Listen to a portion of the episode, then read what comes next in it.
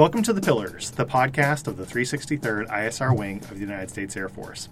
I'm Chaplain Jim Bridgham. I'm Dr. Jerry Walker. And I'm Sergeant Ackerberg. On each episode of The Pillars, we find a brief resilience topic so you can practically fix any potential roadblock you encounter and finish a better wingman, airman, and leader. And today we're talking about Courage. Hmm. So today we're actually continuing the third installment of our What Makes a Good Leader uh, session. So we started with nobility and we continue with humility. And we've had a few other podcast interviews in between here and there, but we're picking back up today and we're going to talk about courage.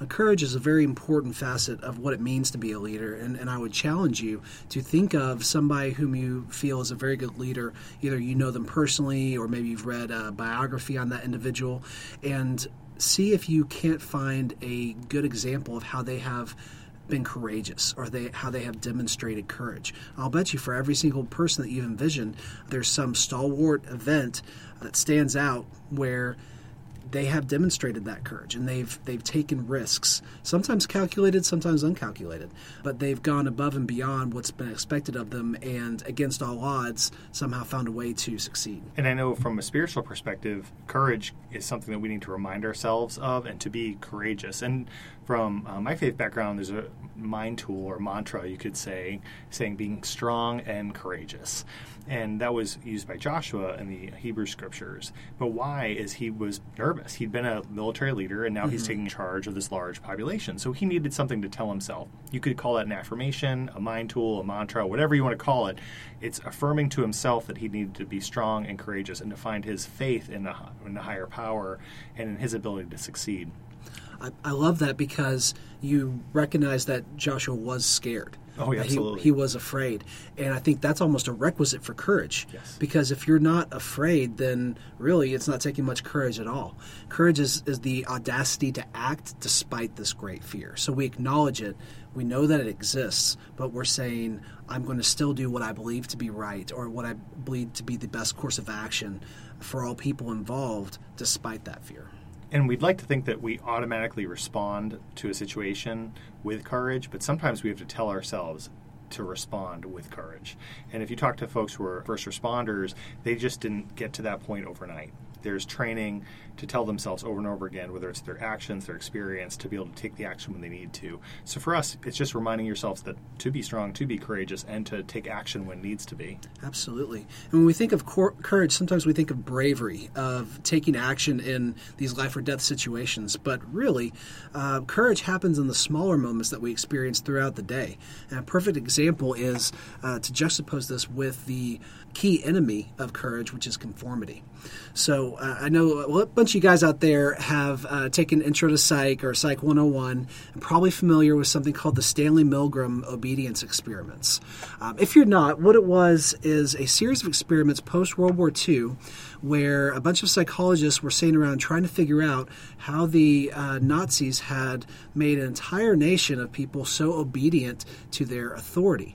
And so they conducted a series of experiments uh, here in America to determine what were the necessary requisites for making somebody obedient even when they uh, knew what they do, were doing wasn't right.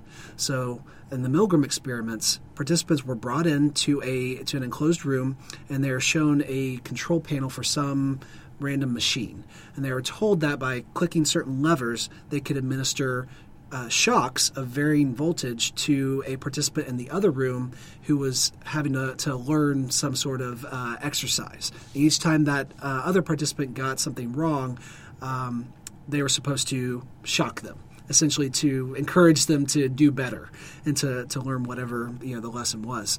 Now there wasn't actually a person being shocked. Almost all of the, the people in the study actually believed that they were causing harm to another person. And believe it or not, two thirds of the people who, who participated in this experiment actually proceeded to shock that individual not once, not twice, but up to 20 times, administering a what they thought was a final shock of 300 volts, wow. which could be near fatal. Um, but that goes to show how. Uh, how much courage it takes to, in the face of, say, authority in this example, um, it can take to do what you know to be right. And in this this particular scenario, the experimenters weren't uh, actually overtly acting on that authority. All they would say were these casual prompts to the participants to continue. Uh, literally, one of the the verbiages they used was, "The experiment requires that you must go on." But that's all it took to convince two thirds of people to continue to do something they knew intrinsically not to be right. And so it does take a lot of courage to um, to go against authority figures, especially in those situations where uh, you're now becoming cl- complicit in an action that you don't believe to be correct. It does take a lot of courage to stand up and say, "Hey, I have a problem with that." Now, for all of us who've taken the oath, you, you'll notice that we don't obey 100% of the time, right? Uh, we only obey the lawful orders of the people who are who are above us. So when we feel like like we're being asked to do something that is unlawful, that is illegal, that is immoral, that is unethical, we are obligated to stand up and say, "I don't believe this to be right." But that takes a lot of courage. It does, and I mean, and that experiment is shocking, Haha. Oh, but. I mean, we you can see the need for courage in that environment and standing up against unlawful situations. But I also see courage in the day to day. I'm not talking, and what the example I'm about to use is not for the military environment completely, because most of the time we have orders given to us that are lawful and legal and mm-hmm. things we have to do, we have to say yes to. But in our lives, we have the opportunity to say yes or no to so many things, whether it's attending events or going to the movies, doing X, Y, or Z. And oftentimes we say yes because we want to please the other person absolutely, yeah. but we don't take time for ourselves. So we're ultimately exhausted all the time. There's a, a gentleman named Derek Sivers, and he has a phrase. It's a hell yes or no. Mm-hmm. It's a is this aligned with my values, who I am? And then it's like hell yeah, I'm going to do that. It's great. Or the answer is just no, no to everything. That should be the normal response. Now, again, not in your work environment. Don't say Chaplain said I should say no to everything I'm told to do. That's not what we're getting at. But those extra things, those things that aren't necessary as part of your job that you feel like it would just be a good idea. More often than not, I see people come in my office who are stressed, have anxiety, not because of the work that they do, but because of these extra things that they've chosen to pile on mm-hmm. just because they think it would look good to someone. And what it's resulting in is fatigue and people being tired, not able to accomplish the mission. Mental strain because they feel overwhelmed with all the things that they've said yes to. Correct. So sometimes saying no takes a lot of courage. And how I often respond is any good movie you see is well edited. And sometimes when you watch the cut scenes, you you think, oh, I'm kind of glad they took that out. Rarely do you see a cut scene, you're like, oh, that would have been really good in the movie. It's because the editors are looking at it and saying, what can we cut out of this to make this movie even better? And your life's like a movie, and you're the hero of it. So in this case, what can you say no to to reduce so you can focus on those things that are the most important in your life? and you'll be better at those things and be able to devote more time, attention, and, and other resources to those things uh, that you say hell yes to. Exactly. And back to where we started, when you say no to the little things, it helps to develop that reservoir of courage so you're able to say stand up when you need to.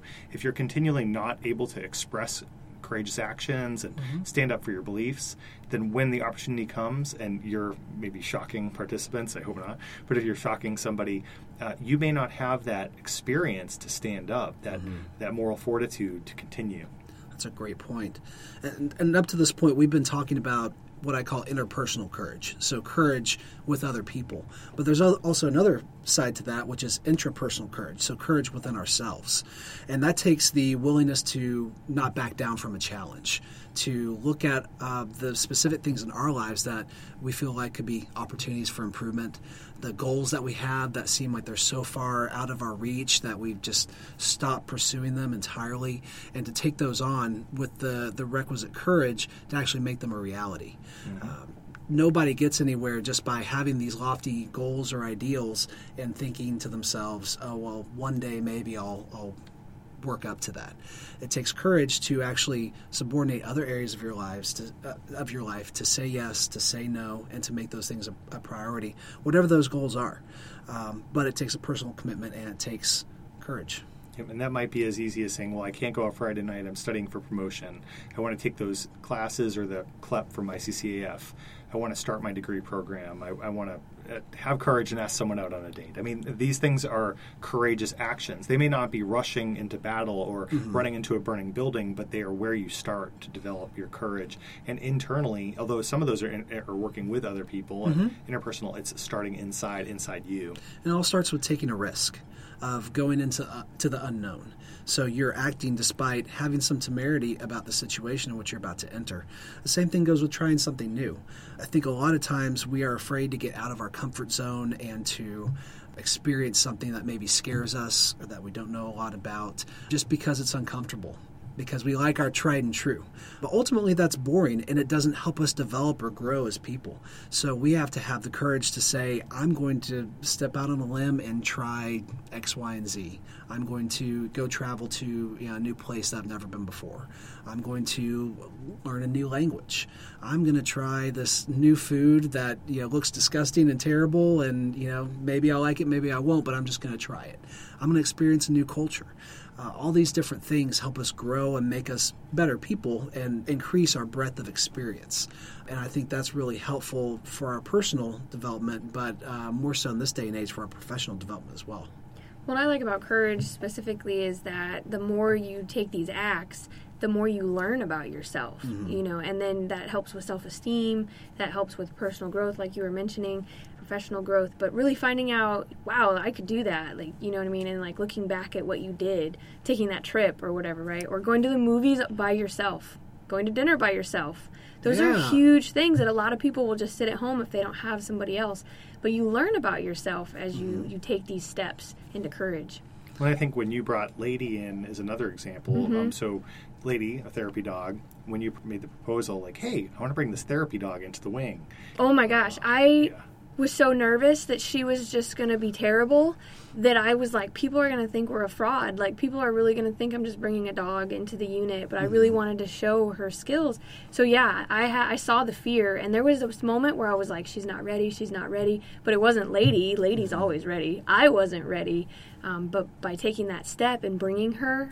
My gosh! Like, look at the benefits that that, that has made. And and she'd already gone through the training. She had. And but it's still that first initial visitation with Mm-hmm. Lady after it's been approved by the wing commander. We're going in and thinking, how is this going to go? Yeah, people are looking at this dog like, okay, show me what you got, and I'm like, go visit, you know, and really taking that step.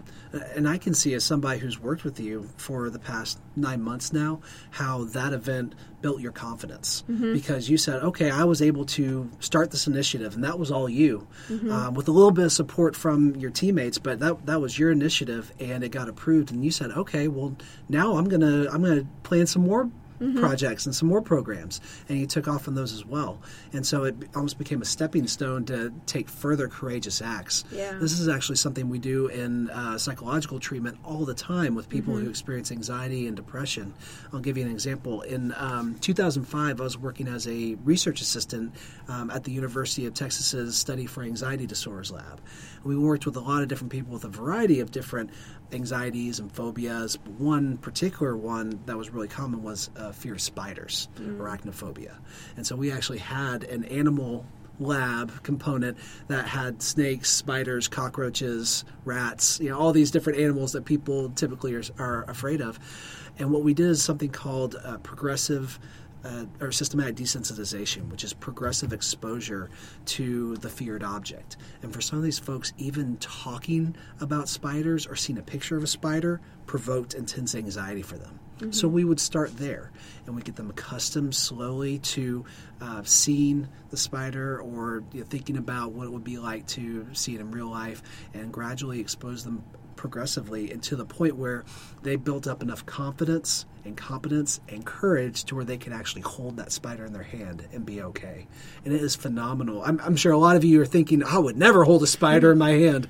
Well, imagine if you had a deathly afraid phobia of these things and now you're able to actually hold them and, and be okay. All it takes is those stepping stones to gradually build your courage to accomplish a feat that you probably never thought you're, yourself capable of at the outset. But we can do that in our personal lives as well. Well, I'm glad I now know where you developed your spidey sense. Yeah. You have a much larger web than I thought, oh, academically goodness. speaking. Okay, well, we want to thank you for listening to The Pillars, the podcast of the 363rd ISR Wing of the United States Air Force. I'm Chaplain Jim Bridgham. I'm Dr. Jerry Walker. And I'm Sergeant Ackerberg. Until next time, if you need us, just reach out to us on the global address list. Finally, we want to thank you for what you do for our nation. Have a great day.